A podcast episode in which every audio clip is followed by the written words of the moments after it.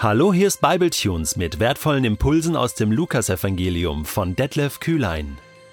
Der heutige Bibletune steht in Lukas Kapitel 1, die Verse 1 bis 4 und wird gelesen aus der neuen Genfer Übersetzung.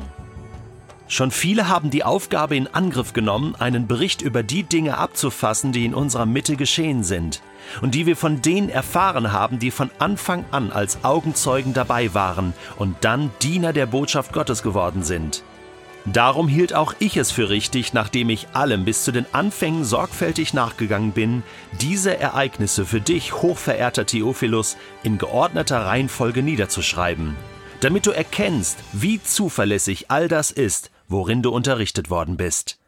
Das Evangelium nach Lukas. Nachdem also Matthäus und Markus schon ihre Berichte über Jesus geschrieben haben, kommt nun der dritte, Lukas. Der Arzt, wie Paulus so schön sagt. In Kolosser Kapitel 4 wird das so erwähnt. Und Lukas als Arzt war ja ein Teammitglied von Paulus, ein ständiger Begleiter.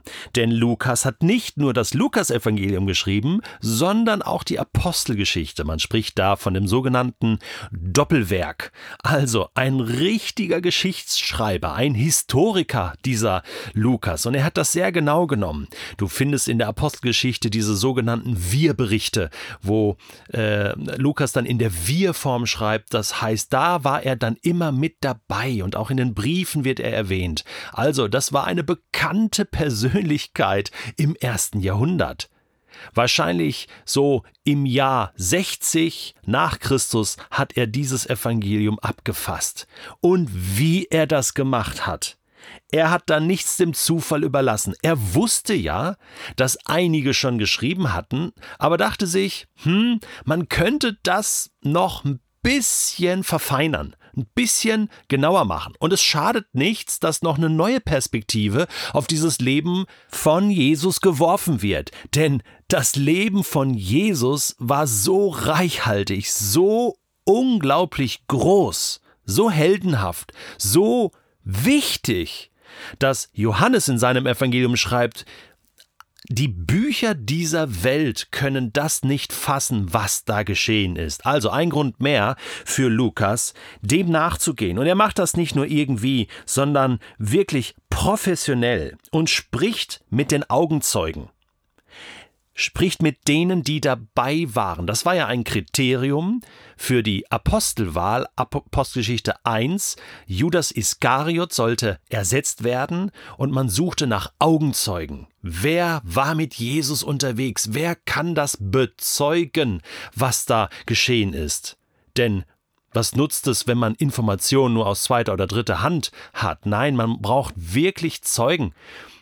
Zeugen auch der Auferstehung zum Beispiel, das ist eine ganz, ganz wichtige Sache. Paulus berichtet von über 500 Leuten, die die Auferstehung bezeugen konnten, also Jesus als den Auferstandenen gesehen haben. So, und aus diesem Pool hat also äh, Lukas geschöpft und ist zu vielen Menschen gegangen. Man kann sich da einiges vorstellen. Natürlich zu den Aposteln, zu den Jüngern, natürlich auch zu Maria, die ganz bestimmt noch lebte, denn wir haben Berichte im Lukasevangelium, die klar machen, Maria muss noch gelebt haben. Das heißt, ich stelle mir so vor, der Lukas ist da vorbei, ja, zu der alten Maria, hat ein Tässchen Tee mit ihr getrunken und dann so gesagt, so jetzt erzähl mal Maria, wie war das denn, ne, damals? Und dann fängt sie an, auch mit der Geschichte von Johannes dem Täufer und, und all das, was wir in den anderen Evangelien nicht finden.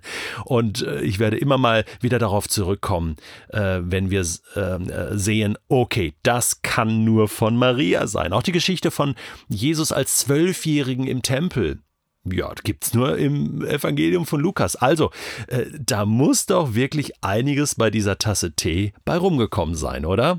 Klasse hat das der Lukas gemacht. Ich glaube übrigens auch, dass er mit, mit Regierungsleuten gesprochen hat im Römischen Reich. Vielleicht hat er die römischen Soldaten be besucht, ja, die schon äh, in Rente waren, ja, äh, und gefragt, hey, äh, wie war das damals äh, bei der Kreuzigung? Denn da kommen Informationen zusammen, die finden wir woanders nicht. Also er hat gut recherchiert, er hat gut interviewt und das alles zusammengetragen, ganz sorgfältig, zuverlässig. Also du bekommst hier wirklich den Eindruck, Lukas will beweisen, dass das Evangelium, so wie wir es kennen, wirklich stimmt, wirklich wahr ist. Und deswegen ist dieses Evangelium so wichtig. Und das Ganze schreibt er für eine Person, für Theophilus. Und das ist nicht irgendeiner. Ist nicht irgendwie so ein Kumpel äh, von Lukas, sondern es ist der hochverehrte Theophilus, steht hier. In anderen Übersetzungen heißt es Hochedler.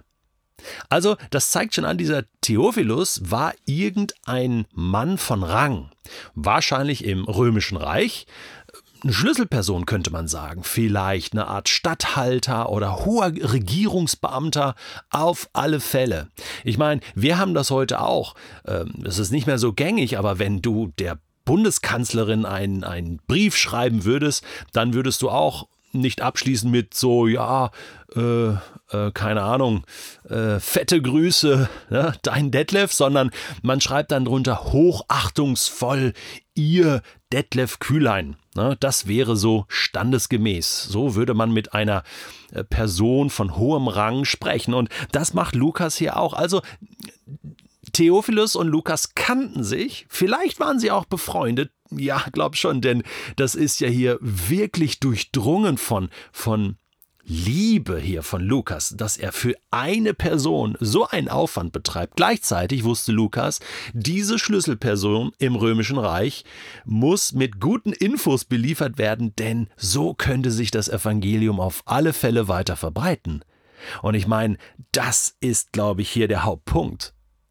Denn nicht nur das Lukasevangelium wird Theophilus lesen, sondern auch noch die Apostelgeschichte. Beide Berichte, so heißt es, sind dem Theophilus gewidmet. Was muss dieser Theophilus für ein Typ gewesen sein? Was muss sich aus der Sicht von Lukas das gelohnt haben, so viel zu investieren in einen Menschen? Mich berührt das jedes Mal so sehr, wenn ich das lese ein Mensch ist wichtig. Der Einzelne ist wichtig. In einen Menschen viel zu investieren, damit der überzeugt wird von Jesus, damit der erkennt, es ist wahr, denn dann können es auch viele andere noch erkennen. Oh Mann, diesen Fokus von Lukas, den liebe ich jetzt schon hier zu Beginn. Und ich vertraue ihm auch. Ich glaube ihm, dass er seine Arbeit gut gemacht hat und dass er es wertschätzend gemacht hat. Und ich freue mich auf die nächsten Kapitel. Wir haben 24 Kapitel Lukas Evangelium jetzt vor uns. Und im nächsten Podcast steigen wir dann richtig ein in die Tiefe und erfahren von der Geburt von Johannes dem Täufer.